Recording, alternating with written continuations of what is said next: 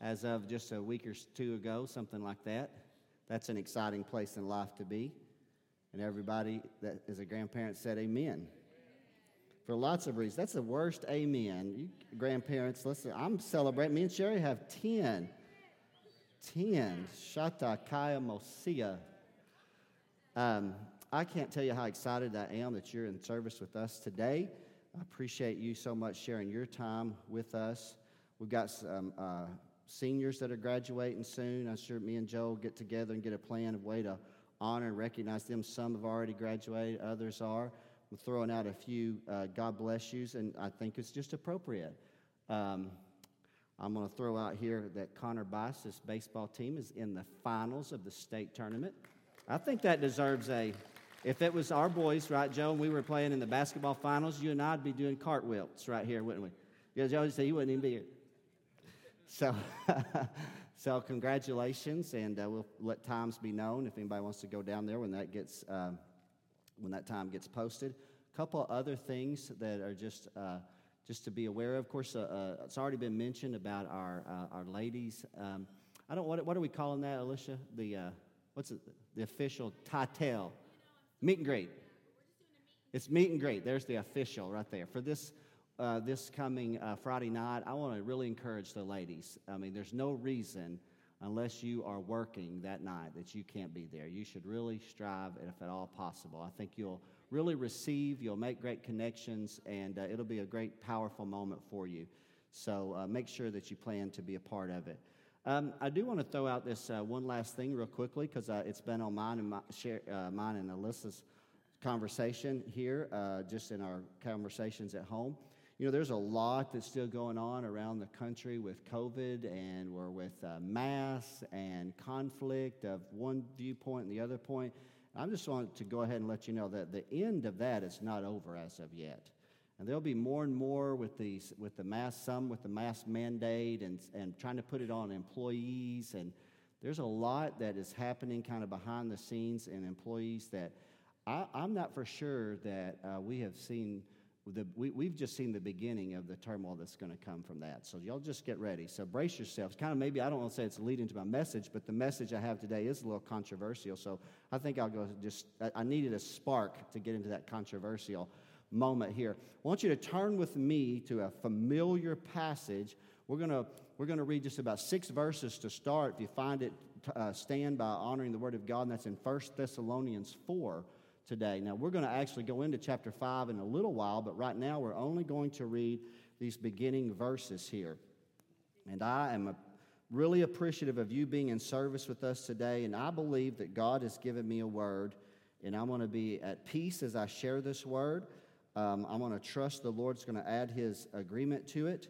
So we're reading in the New Testament, the epistle to the church at Thessalonica, penned by the Apostle Paul here the fourth chapter, verses 13 through 18, which I have read many times at funeral services to encourage. And you see that in the last words, verse 18, in a moment. But let's read it together here. It said, But I would not have you to be ignorant, brethren. I could pause right there, and every lady in here would want me to speak to the men in their lives. Now the ladies give me a good amen would not have you to be ignorant, brethren, concerning them which are asleep. How many know he's not talking here about the, the, the natural sleep from 10 p.m. to 7 or 6 or 5 a.m.? He's talking about death, those that sleep in the Lord. That you sorrow not, even as others who have no hope. If you don't have Christ, then you don't have hope in eternity. Is that right?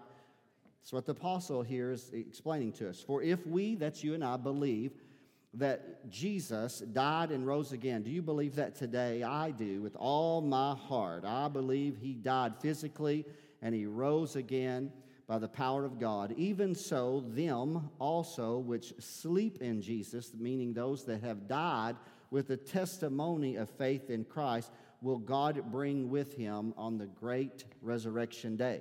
For this we say unto you by the word of the Lord. So this was a prophetic word given by the apostle that we, so Paul's expectation, we'll talk about that in a moment, which are alive and remain unto the coming of the Lord shall not prevent or precede them which are asleep. For the Lord himself shall descend from heaven with a shout, with the voice of the archangel, and with the trump of God, and the dead in Christ shall rise first. Then we, which are alive and remain, shall be caught up together with them in the clouds to meet the Lord in the air. And so shall we ever be with the Lord. That's a powerful word, isn't it? Verse 18, then, he says, Wherefore comfort one another with these words. Now, obviously, one of the intent that's of the apostle's heart is to share that, there, that death is not final to the believer. Correct? Because the context is death, those that sleep in Jesus. And the comfort for those that are left living who are grieving for those that have died is that there's going to come a moment when a trump sounds and there's a mighty change that's at work. So I'm going to preach to you a message that I've entitled The Coming of the Lord. Now be careful. So as I go into this, going to stretch and strain you and pull you in a way that when someone preaches from this subject that you are probably not as familiar with as what I'm going to do to you today. And you'll have to be the one that decides whether or not Pastor Brown has a correct angle on this application. So I have, a, I have, I'm at peace with where I'm going to, what I'm going to share, and I'm going to trust that God's going to help you. Father, I pray today in gratitude for the presence of God that's in this room. Thankful for it. Thankful for the power of the Holy Spirit. Lord, I pray today, God, that as we have readily expressed our desire for the Holy Spirit to come and be upon our hearts to empower us, Father God, as worshipers, Lord, we also pray for the Holy Spirit to create illumination, to enlighten our spiritual eyes to see and to hear and to understand the Word of God. I remember that the Apostle Paul says we ought to rightly divide the Word of truth, and I pray that we will do that today in Jesus' name. And everybody said. Thank you so much for worshiping with me by honoring the Word of God. I want to kind of be as transparent as I can. This is a very familiar title, not as much subject to everyone under the sound of my voice, but the the title or the subject of the coming of the Lord Jesus Christ. And other passages speak about in our soon gathering unto him. That is taken here, the coming of the Lord, is actually taken directly from verse number 15. For here, the apostle says that by the word of the Lord, we which are alive and remain unto the coming of the Lord. Now, I want to expound upon this text here in just a moment. And, uh, but before I do, I'll have to share with you real quickly the compulsion that I have in my heart. I'm actually extending the emphasis on the work of the Holy Spirit. Now, you'd say, now, Pastor Brown, how is that? This is like an entirely different subject matter. Well, not if you really look at it closely and look at it in the same and the correct, what I believe, vein. I think it will help you here to see this. But I wanted you to know that I have a personal issue. My personal issue is, is that I have a perception in the minds of some that I am, and I've felt it myself at times, that I am a pastor without an end times message because I don't preach on that vein of thought very often.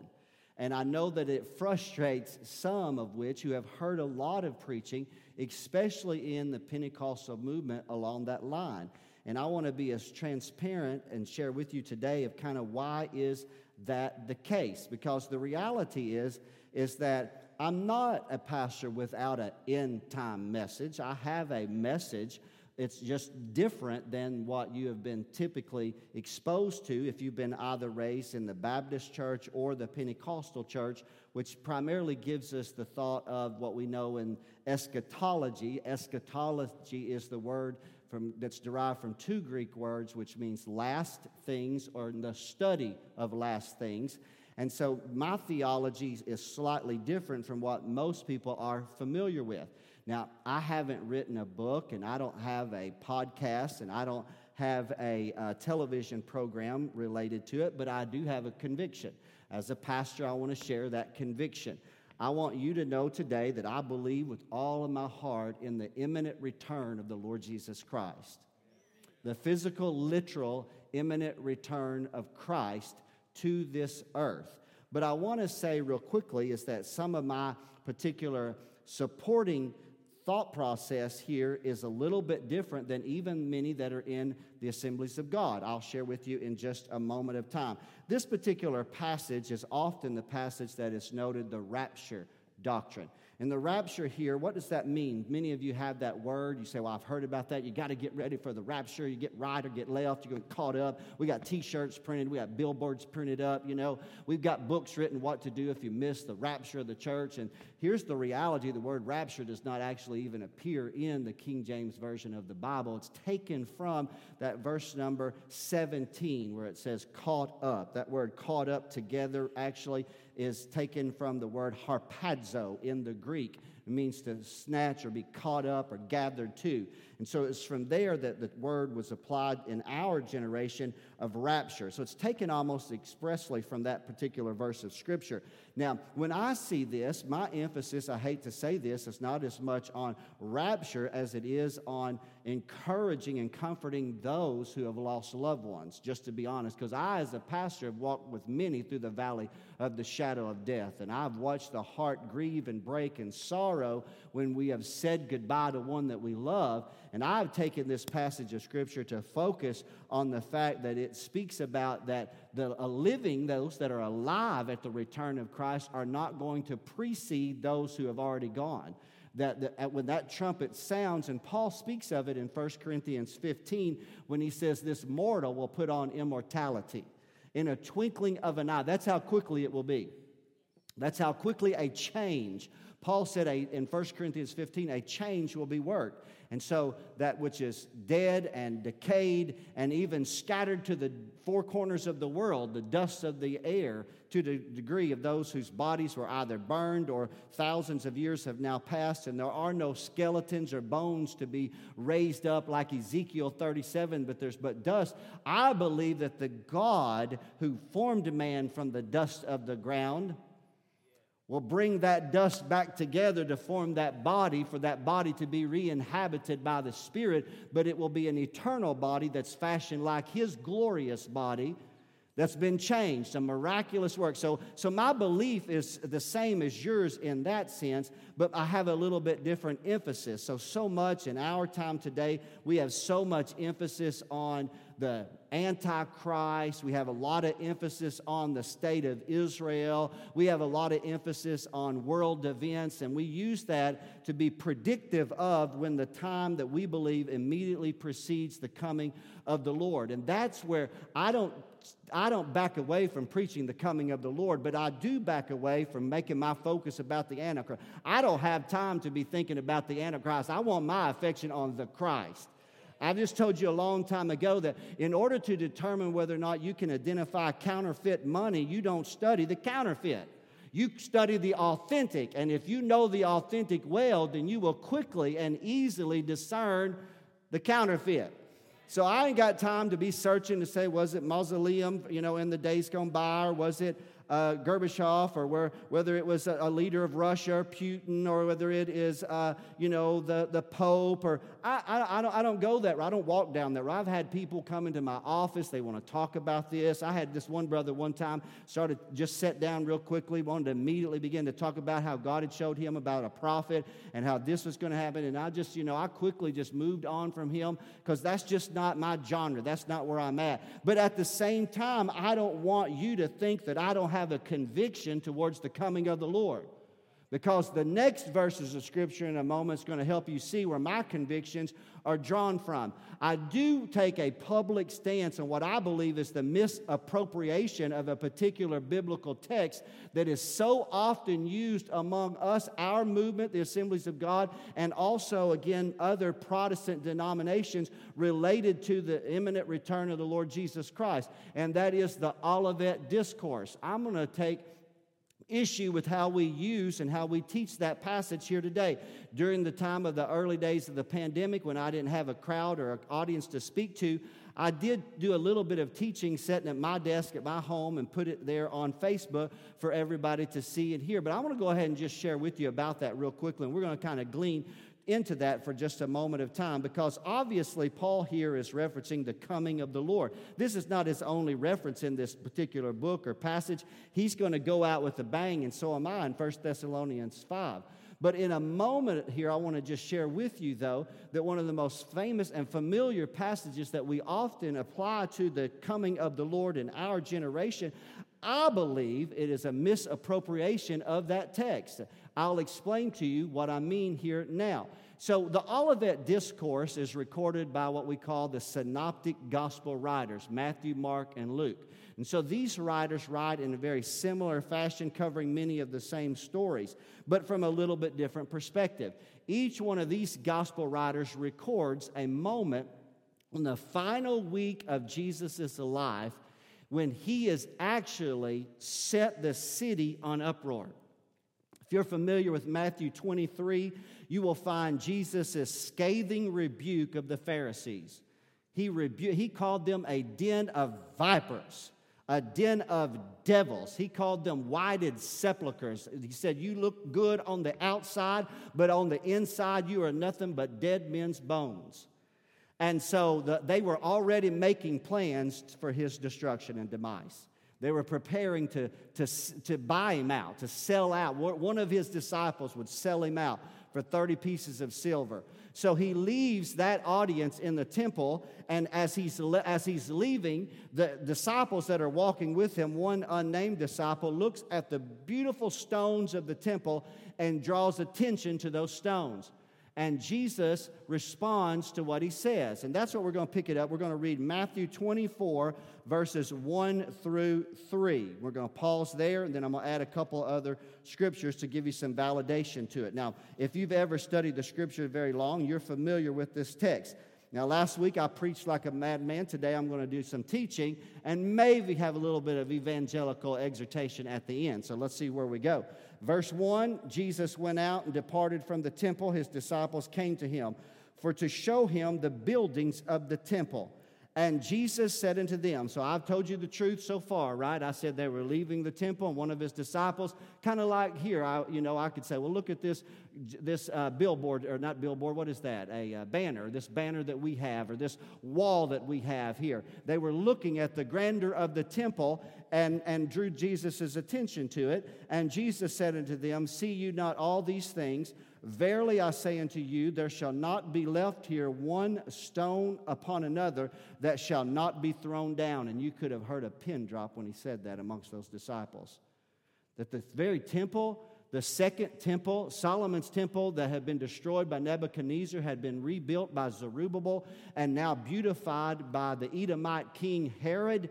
That was uh, uh, glorious, and people came from all over the known world to worship God there. That this man, this radical rabbi, said it's not going to be long before every stone is overturned. And you could have heard, like it is in here, a pin drop.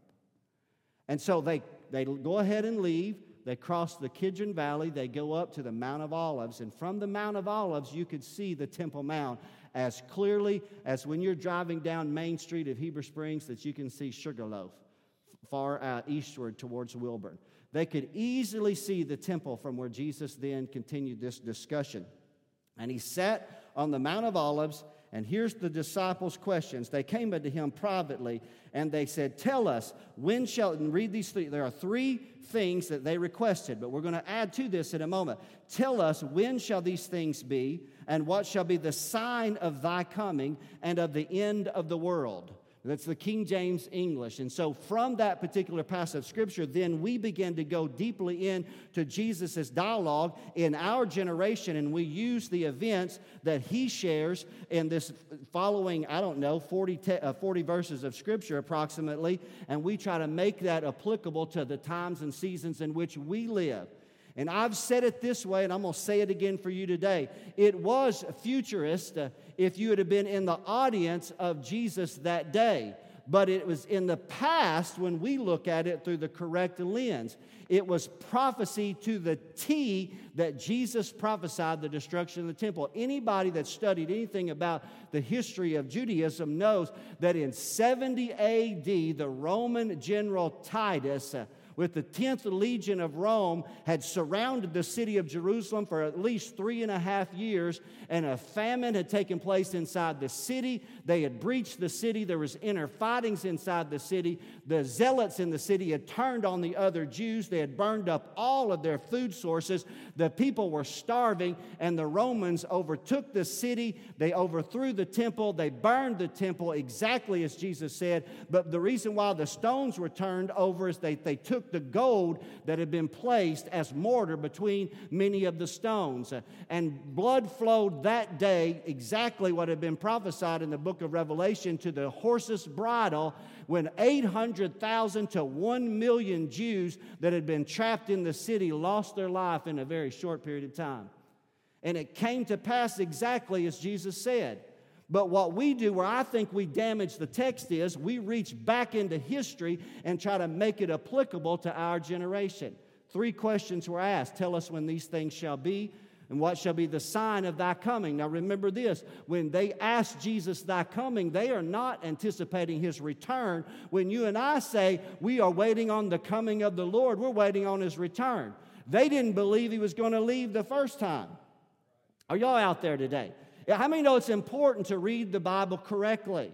And then a third question, and of the end of the world. Here's the issue that we have. When we think about the end of the world, we think about the last days, we think about eschatology, the last things before the, the, the consummation of human history. The problem with making that application here to this text is that's not the word cosmos in the Greek. The word cosmos is used later in the text to speak of the world as a whole, but it's a Greek word that means age. So if you look at it through that lens, that changes it a little bit. And it wasn't the end of the world and the consummation of all of human history, but rather it was the end of an age. And then now let's look at it real quickly through the way that it was spoken of through the other apostles that gave record. Mark 13, verse number 4. This is how they pose the question. See if this doesn't change your perspective of the Olivet Discourse here in just a moment.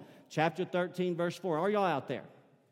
All right, now it's real quiet in here, but I hope that it's quiet because you're willing to be challenged.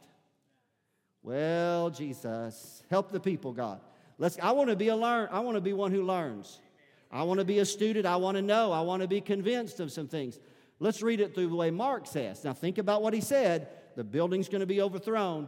Tell us when shall these things be, and what shall be the sign when all these things shall be fulfilled. So if you only read it through Mark's lens, you wouldn't even think anything about the end of the world, would you? You wouldn't even be thinking about it. You'd just be thinking, when is this building going to be destroyed? That's what you'd be thinking. Now let's go a little bit farther. Let's go to Luke's gospel and let's see what Luke had to say. Luke chapter number 21, we're going to read verse number 7. Now, I know that some of you are thinking, Pastor, you're disheartening me. I'm not disheartening. If you'll stay with me, you'll see why I radically believe in the coming of the Lord here in just a few moments. But let's stay here together. I, I, but I feel like they used to say this in the early days of, of the Word of Faith movement when I was lightly a part of the Word of Faith movement back in the middle 80s. They said you got to kick over some sacred cows every now and then. And to a degree, I'm not kicking over sacred cows, but what I am saying is I'm challenging the way that we have always been taught these things, even to the degree of criticism from amongst my peers.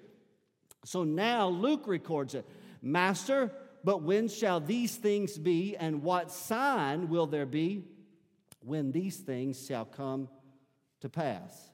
And so the events then that are described are very climatic and traumatic. Jesus spoke of a time of tribulation unlike any which the world had not seen up until that time and hereafter, he said. And so it was extremely traumatic. I believe that what Jesus prophesied found its fulfillment in 70 AD and even before that, 64 through 77 years, where the city was in, a tumultuous time, and eventually, again, the famine, the pestilence, and ultimately the demise of the city. I don't have time to take you into that any deeper. I just wanted you to know that if you look at this passage a little bit differently, then when you read the, eh, the, the, the, following verses of Scripture, it might change your perspective. I've said it all along, it was prophecy to the 10th degree. It was so accurate that it came to pass exactly as Jesus said.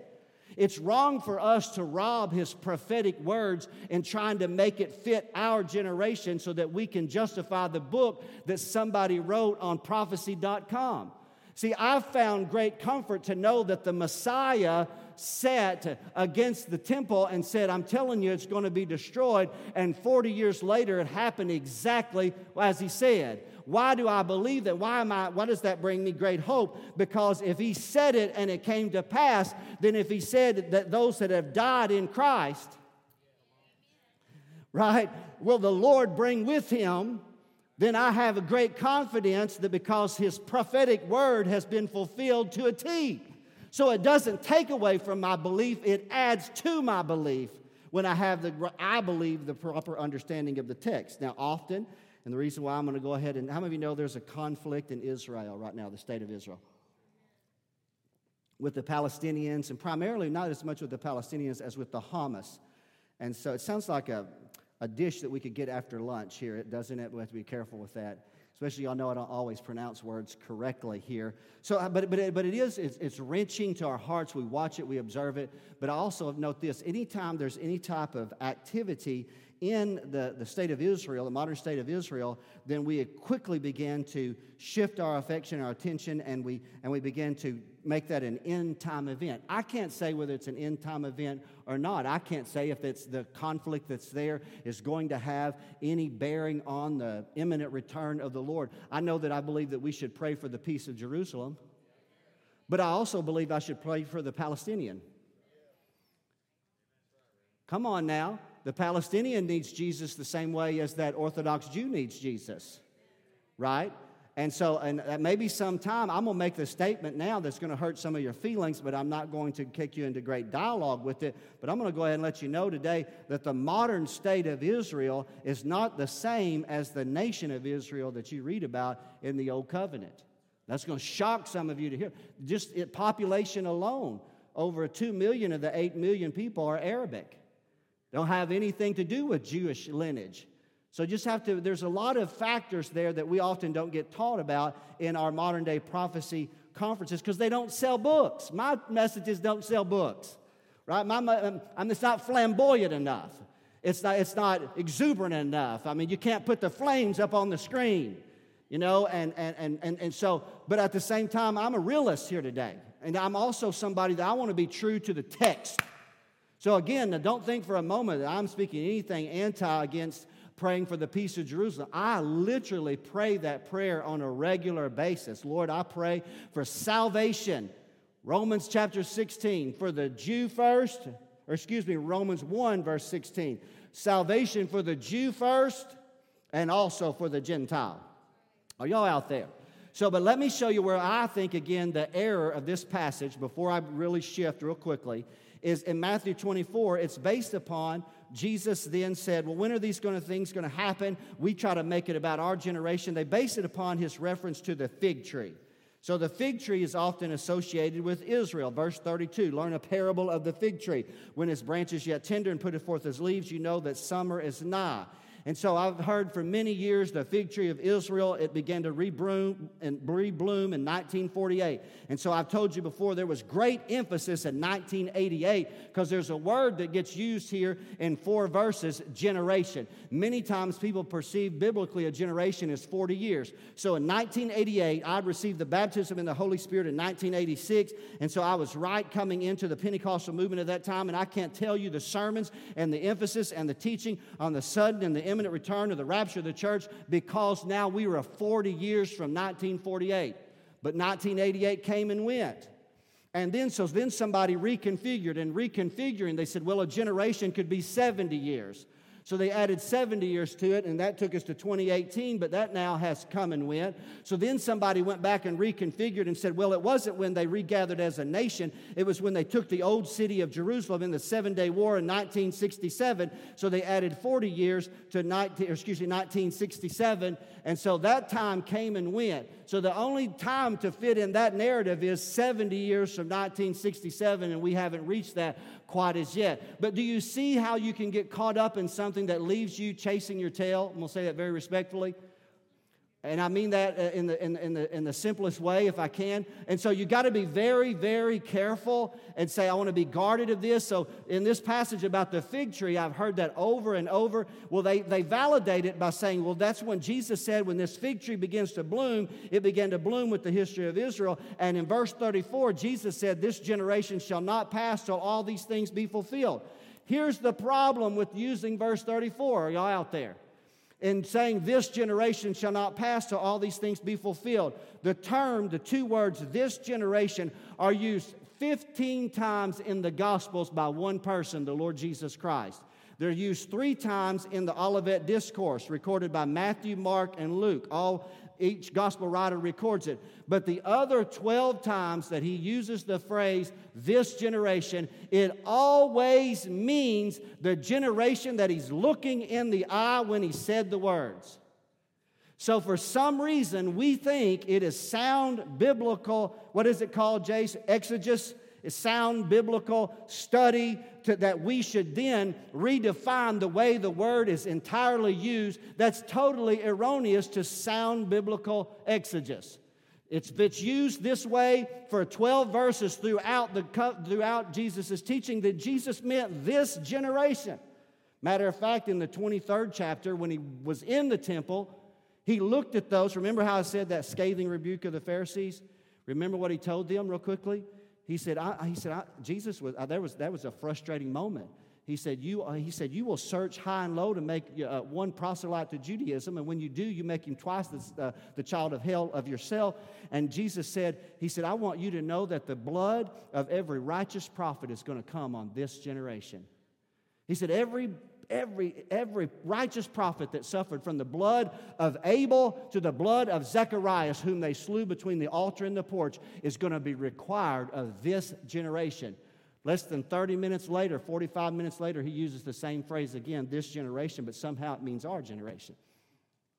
I'm challenging today, but that's okay. That's what Pastor Brown. Maybe I hate to say this. You'd say, Pastor, well, I bought so and so's book, and you know I could call out some really supposed Bible scholars here today. But who says they're right? Maybe it's a hillbilly up here in Arkansas. Who am I to say? Who are you? Right? To just say, well, we'll just see. Let's go a little bit farther. Many other questions could be raised. Does the coming of the, the Son of Man mean the same as the coming of our Lord Jesus? Why does the New Testament writer seem to indicate a belief in the return of the Lord during their lifetime? Did y'all catch that? Well, you have to be honest. The Apostle Paul seemed to indicate when he said, We. Are y'all there? Oh, it's real quiet. Let me just preach on. Lord, I need you to just drop down a special anointing. Was the book of Revelation written before the destruction of Jerusalem or after? Are prophecy experts really experts when their times and seasons change? Oh gosh, I'm preaching it anyhow. The term, I'm laying it all on the line, even the old AG uh, license if I have to. The term last days or latter times has been applicable to the first century church and many other generations. Did you know Hebrews chapter number one, verse number one says, God at sundry times and divers manners spake unto us by the prophets in the past, but hath in these last days. 2,000 years ago, the last days were called the last days right? So often our belief, here's the reason why I believe you got to be careful with this. Often our belief rests in our theology concerning the Lord's return is me centric, not Christ centric. Why do you say it's me centric? It's because I think I am so important to God's kingdom that there's no way He didn't save the best for last. That's right, that's right. I know that we had John Knox bringing revival to Scotland. I know John Wesley brought us the doctrine of sanctification. I know that, that Luther nailed his 95 Thesis to the door of the church in Wittenberg, Germany, and started the Reformation and all that. But man, they were good, but they weren't as good as I am. God had to have me on the scene last. Oh, I'm just telling you the truth. You got to be very careful. It's not about me, it's about Him. It's about His will, His purposes, the, the purposes and the plans of God. That's all we should be in pursuit of. Our belief that we are going in the rapture, let me tell you, when you might be going in the rapture, but I, have, I want you to know today, I have watched people fail to live properly and often abandon our own involvement in our families and even politically because we believe we're going in the rapture. It was just a few weeks ago, I was conducting a funeral service right here in this city. And we were at the graveside, and when I was around the graveside, I started thinking about, you know what? I don't have a place picked out for when me and Sister Sherry go to be with Jesus. If we're still alive, we're going to eventually, I mean, if we're not alive at the time of uh, his return, that means we went by the way of the grave. And, not, and so I was mentioning to that to a lady, and I said, I really like this. I know it's kind of morbid, pastors think this way. So I really like this cemetery. I was looking around. I said, This is one of my favorite ones. And I said, I said, Where do you have your gravesite at? Oh, she said, Brother Brian, I don't have one. I'm going in the rapture. She's 82 years old. She's 82, but what that said to me was, is that I've been so, I have a belief that, that I have holding to so dearly, and I didn't challenge her belief in that. But what I said, what it says to me is, I'm going to leave others possibly to have to make decisions for me that I should have made for myself. All right, now I'm just going to keep on going. But then don't even get me started about our willingness to abandon our involvement politically. we have been willing to back up from the government, back up from the school system, back up from the media, back up from everything because we're expecting the Lord's just going to come down here and snatch us out of here. While some snatching took place, the devil and his henchmen and the spirit of Antichrist snatched but He didn't snatch you, but He snatched our systems while we were expecting the Lord to come take us out. You know what I pray? God, put them back in. God, call us a Daniel.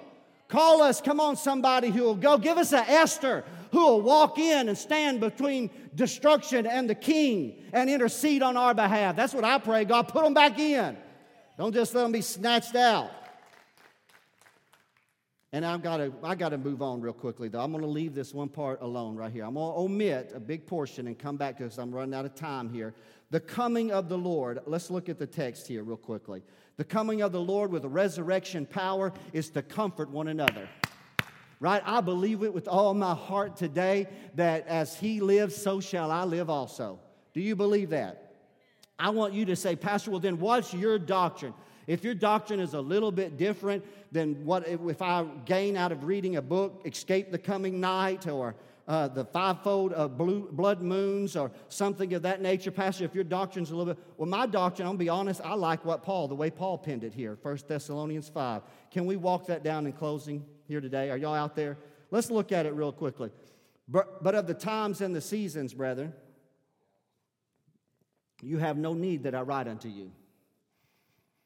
So there's a, a common perception here. So either you're going to kind of have an inkling, maybe your inkling's correct, or maybe it doesn't matter whether you know the times and seasons because the reality is, verse 2, the day of the Lord is going to come as a thief in the night.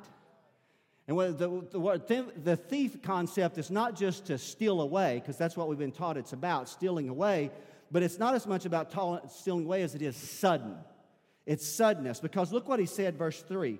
He said, For when they shall say, who's that? The unbelievers, the heathens. That's the people that, the scoffers, then the mockers who Peter writes about. When they say peace and safety, then here's the warning to challenge us. Then sudden destruction cometh upon them as travail upon a woman with child, and they shall not escape.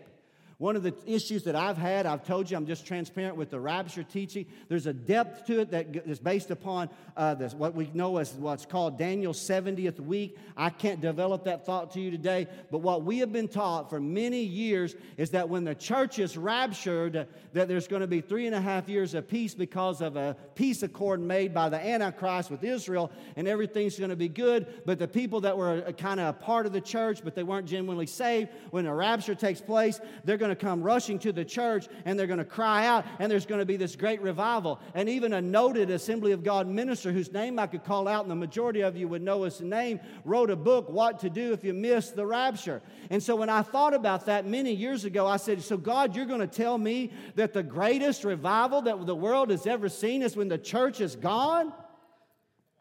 How can that make sense in God's equation? And so when I look at it this way, I don't see it, I see it as sudden destruction.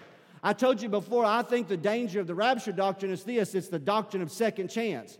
I don't believe there is any second chance in this. You better make your calling and election sure. Young, old, been to church all your life, or walked in for the very first time to hear me preach this morning. You better know today that if you pillow your head in death, that you have got a, a faith that has secured you a spot in God's eternal kingdom.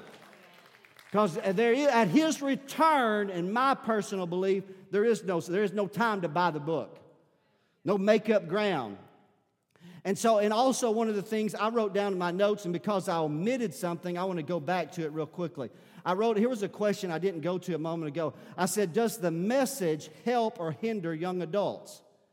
The message of the imminent return of the Lord Jesus. Does that help or hinder? Because it, it, it, if, you, if you misapply it, it can hinder. And so, because in one sense, it's almost like we back some of them into a corner and say, You have no future. And I believe that's wrong as well, don't you, Joe?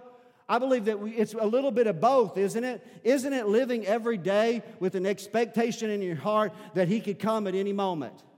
But then at the same time saying, God, but as long as I'm here, I want to be doing what you called me to do. I want to be busy about your kingdom. I don't want to be hunkered down, hiding out, saying, God, I'm afraid like Penny that the sky is falling. But God, I came along to say that I have an anointing upon my life to be a bright and a shining light, to give witness to the glory of God, to the power of his cross, to the power of his resurrection, and the power of his return. That's what I want to see young adults have. I want to see them. It is an inner tension. It is a place you have to find. You have to accept it in your heart. You believe in the imminent return of Christ, but you also live and you plan accordingly for your future and the future of the church and the future of your family and the future of the community. Let's go a little bit farther. But, of brethren, who are we? We are not in darkness. Hallelujah. I'm not in darkness. I, am in the light, praise God. Are you in the light today? I hope you're in the light with me. He said, So that day's not going to overtake me as a thief. What it means is, is nothing's going to be stolen from me. Right? Nothing's, I'm not going to be ashamed at his coming. Right? I don't, want to, I don't want you to be ashamed. Well, how can you have that confidence? Stay with me. Paul gives it to us a little bit farther. I know I can read it on the screen. I preach from a different Bible on Sundays. This is my study Bible from home. So I chose to bring it here on Sunday because I'm more familiar with it. You are the children of light. Listen, I know we think for a moment that the, the Lady Liberty is holding the light of freedom for men and women around the world. Let me tell you, the Lady Liberty is not holding the light. You and I are holding the light. We're holding the light. It's the word of Almighty God. It's the light of Christ emanating in us and shining out through us. Come on, somebody, shining through us in this darkened culture. He said, Therefore, let us not sleep it's time, in Romans 14, he said, it's time to wake up from sleep. Right? He said, so what, what does that mean? Sleep as others. He used sleep to speak of death in the fourth chapter, but here he's talking about a spiritual slumberness.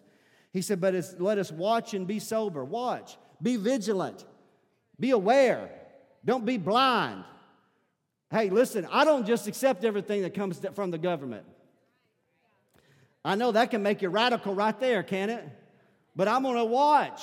Whether it's the spirit of Antichrist, whether it's not, I don't know. But I just want to watch and be sober and live guarded. I don't just accept everything that comes down from the denomination, right? Because denominations can miss the whole will of God.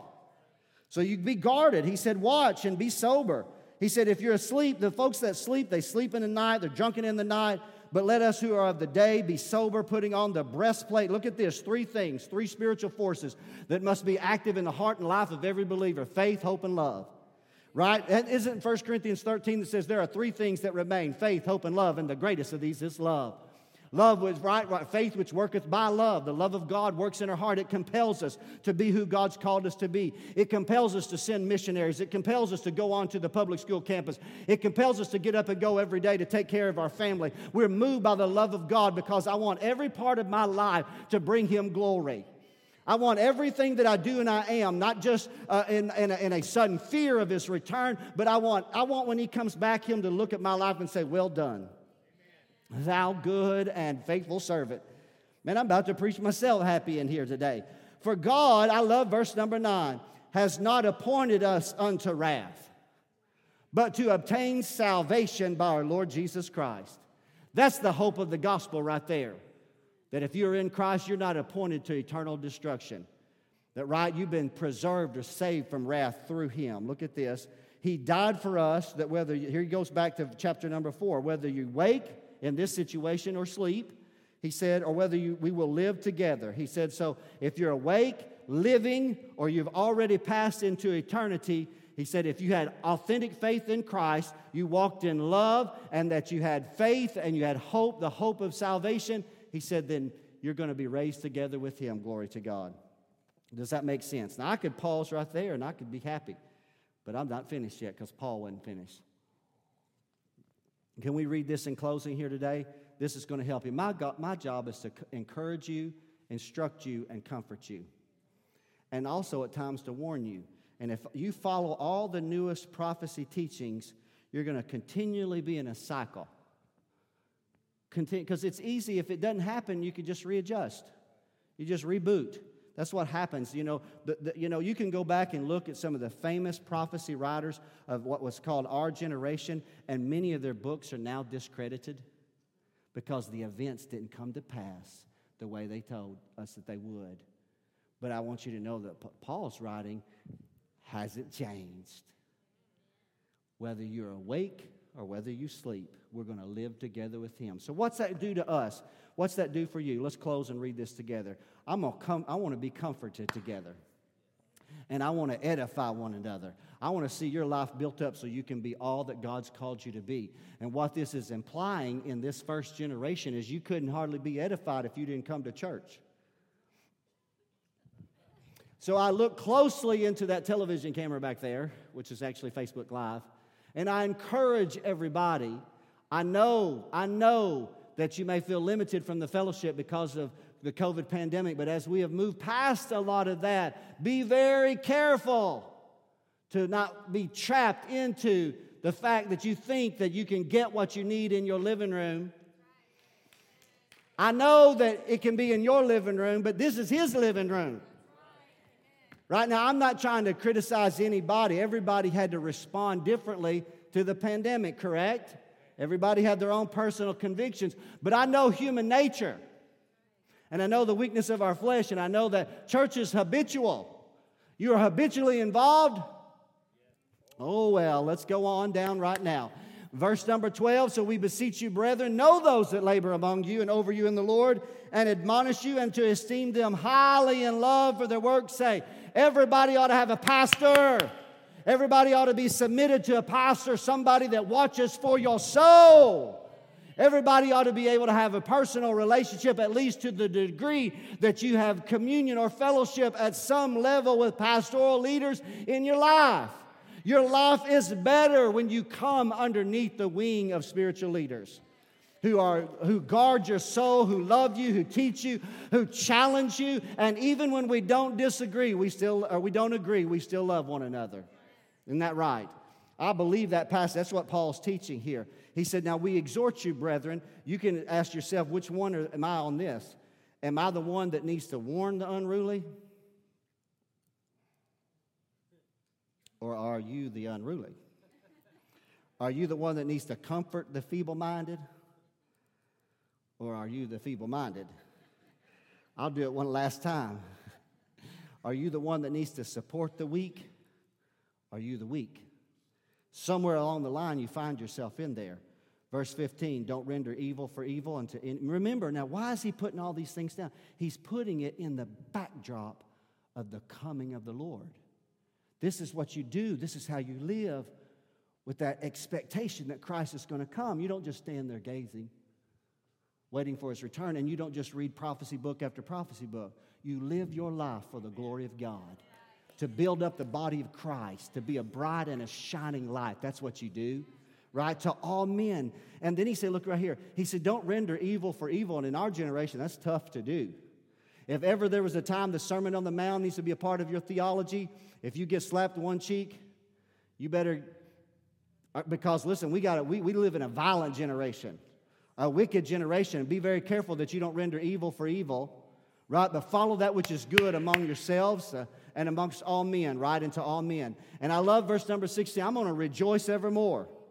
And the old, in another passage, he said, and again I say, Paul said, I'm going to repeat it. He said, rejoice evermore. That means, say, Pastor, did you not know there's conflict in the Middle East? You know what? I do. I pray for that situation. I'm going to rejoice evermore. Pastor, did you know that communist China, and there's a lot of trial? Yes, absolutely. I'm praying for the martyrs. Uh, uh, uh I pray for those that are persecuted for their faith, and one day you and I may be those that are being persecuted for our faith. But through it all, you know what I'm going to do? I'm going to rejoice evermore.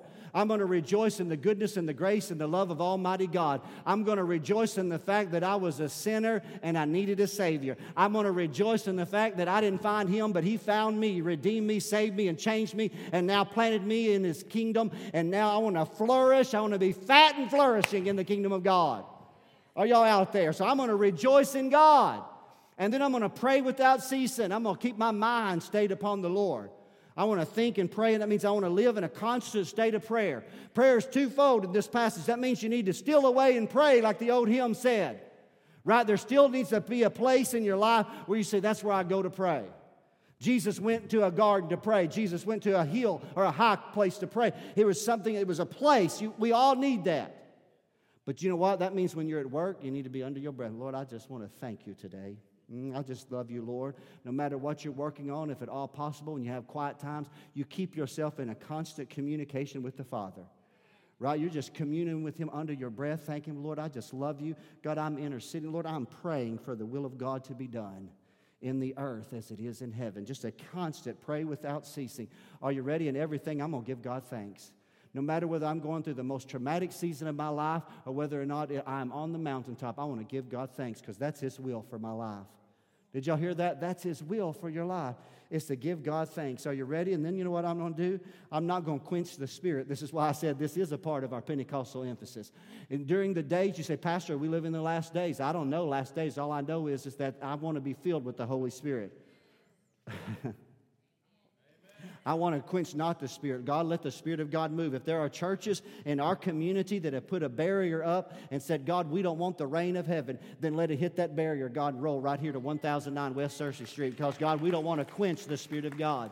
I want to, want to quench him in here, and I want to quench him in here. And I don't want to quench him in my life and my lifestyle. I want to always be embracing him. I want to despise not prophesying, which means I want to see the prophetic unction awaken in every one of you. And that's why we call ourselves a Pentecostal church.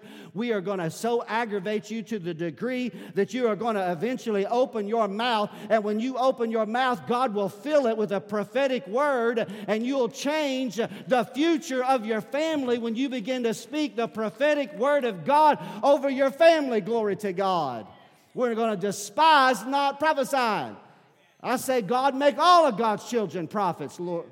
That's my prayer. And so he goes on, and then he said, Here, let's read it down in closing. He said, Prove all things, hold fast to that which is good.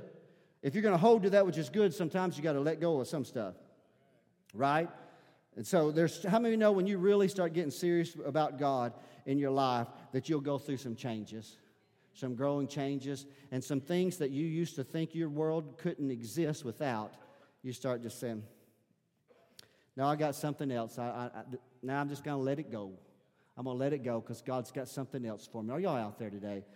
Right here. Let's close with this. Abstain from all appearance of evil. Right and here's my prayer that I'm praying for you and I'm praying for me in light of Remember the title of my message The Coming of Our Lord Jesus Christ. Here's how I pray. And God, would you sanctify me holy? My whole spirit, my soul, what my spirit, that's, that's in here. How many of you know that's in here? That's where the Spirit of God joined with my spirit and brought life to me. But my spirit can get congested, right? And, or, or the spirit can, can, can uh, uh, not be exercised. But, but if I pray, I keep him strong. And so, God, I want my, my spirit to be sanctified. My soul, that's my mind, my will, and emotions. Lord, let my thoughts be pure. God, I want to, if, when I think on something evil, God, let me cast it down in the name of Jesus. God, if I look upon something that's wrong, God, and a mental image gets created in my mind, I want to pull it down in the name of Jesus. Are y'all hearing me today? I pray, oh God, and then, Father, in my body, every part of my life, God, I pray it is what? It is sanctified, and in my spirit, my soul, and my what? And my body be what? Preserved, blameless unto what? Remember the title of the message? Unto the coming of our Lord Jesus Christ. That's my end time message for you here today. My end time message is you don't not necessarily if you want to buy the books, you keep buying the books. You want to have that conversation with people, you have that conversation with people. But at the end of the day, make your prayer, Father, sanctify me in my spirit, sanctify me in my soul, and sanctify me in my mind. Let everything that I am be to the glory of Almighty God. In you I live, in you I move, and in you I have my very being. Let me walk in love. Let me be full of the Holy Ghost. Let me prophesy life life over my family, over my children, and my children's children. Let me be able to discern right from wrong, good from evil. Let me know the truth and the authentic against that which is evil and that which is fake. Let me be filled with the Holy Spirit. When I hear that which is not right, I reject it. But when I hear that which is right, it agitates my spirit, and I lift my hands toward God and I thank Him for the truth of His Word. And I live my life for God's glory in light of the coming the imminent return of the Lord Jesus Christ. And I thank God for it. So that's my end time message for you today. As Daryl joins me on the platform, we're going to stand up in this house. We're going to pray a prayer of closing, aren't we, church family? Hmm. What's that going to be? How long I preach? Probably a long time today. Obviously, I had a lot to say. Right? Who gave me that amen? That was a good one right there. I appreciate you, Tyler? Thank you. Whether right or wrong, I did have a lot to say. You have to, de- you have to decide amongst yourself, church family. You have to decide. I'm not trying to be critical, even though it sounds like I am. I'm trying to provide a little bit of balance. If all you've ever been taught is one vein of thought related to even this critical issue of the coming of the Lord, you might be surprised when you discover that there have been a lot of authentic, sincere, spirit filled believers who had different theology than what gets shown us on TBN. I'm just being honest with y'all today, okay?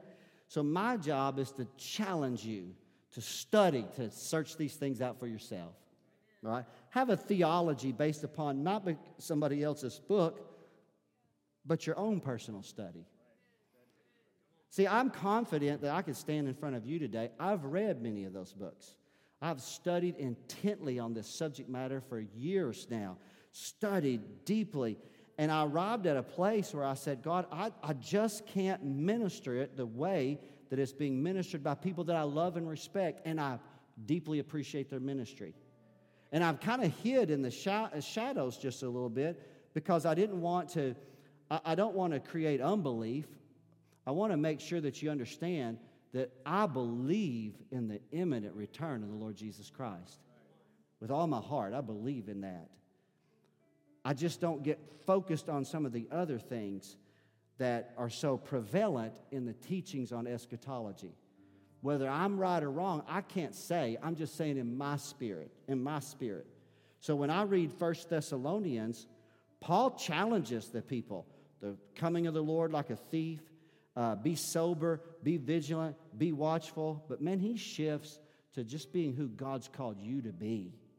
Be a bright and a shining light, be full of the Holy Spirit, embrace the work of His Spirit in your heart and life. I ask you to do something with me today.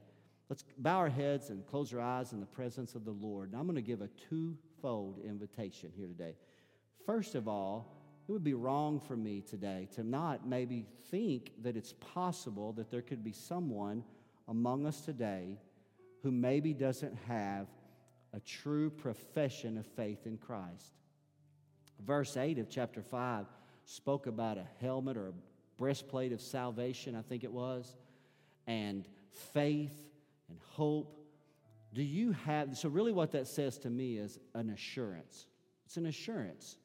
Do you have the assurance that if He were to come today, if the eastern sky were to part and the glorious return of Christ were to be today, do you have faith and assurance that you would be received into his presence?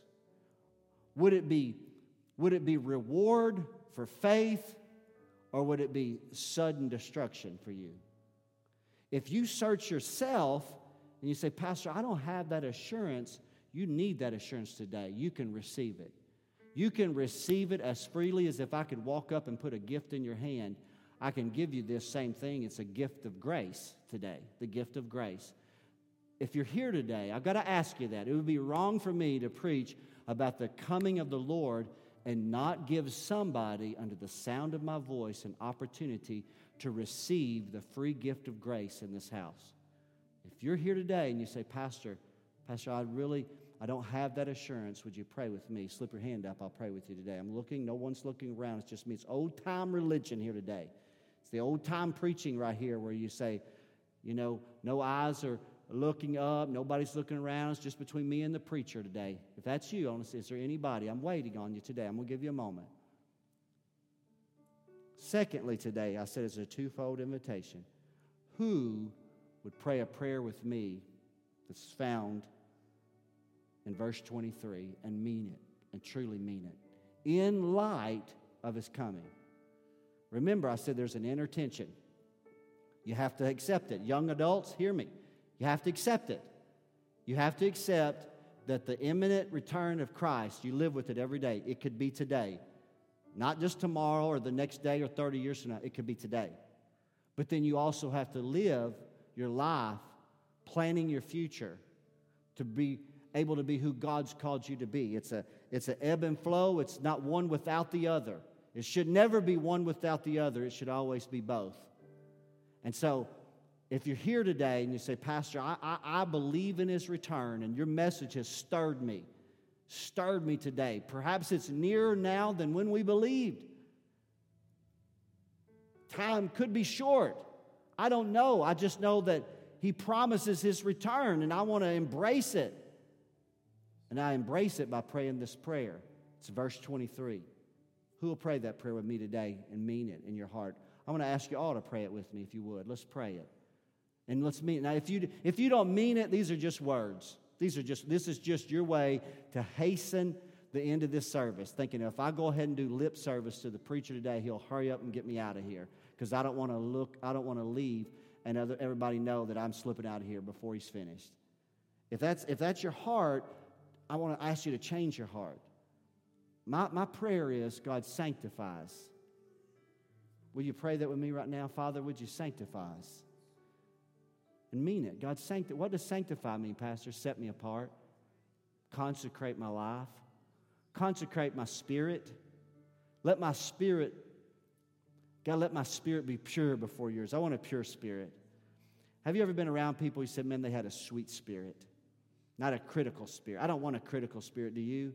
I want a sweet spirit. I want people to be drawn to Jesus in my life. I want them to, I want them to, when they're around me, they're like, the, that's the fragrance of the resurrected one. Come on now. That should be our prayer in here today. God, sanctify my spirit. Now, who will pray with me? Say, God, sanctify my soul. God, give me the ability to make good decisions, God, that things that have been in my mind, my thoughts, my imaginations, Lord, let me take control of my thoughts. Hello, somebody. Amen. God, let me think on that which is good and just and pure and holy. God, let me think on those things. Let me not think evil about other people. Let me not think evil about my spouse or my children or my coworkers or my church family. God, but let me think good things, God.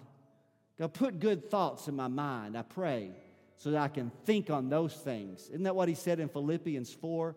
Think on these things. God, help me to think on that which is just and good, pure and holy. And then lastly, God, sanctify my body. God, my, my whole flesh, my fleshly appetite, God, that I can mortify ungodly desires, that I can be pleasing to you in every area of my life. Listen to this, church family, so that, Lord, if you were to appear, I would not be ashamed at your coming. Can you pray that prayer with me today? And I want to give you just a moment in your own way. We've been praying that prayer collectively, but I want to give you, and we're going to close, I'm going to speak a blessing over you and I'm going to let you out. It's right at noon. I haven't kept you too long. You gave me your time. I honor you for that. You gave our staff, our preachers, our worship team, you gave us your time. And I pray we've given you something that's positive for your life. So would you take just a moment and make, a, make this a person between you and God right here? Whether you pray it out loud or just under your breath to, between you and the Father, then just take a moment. Take a moment.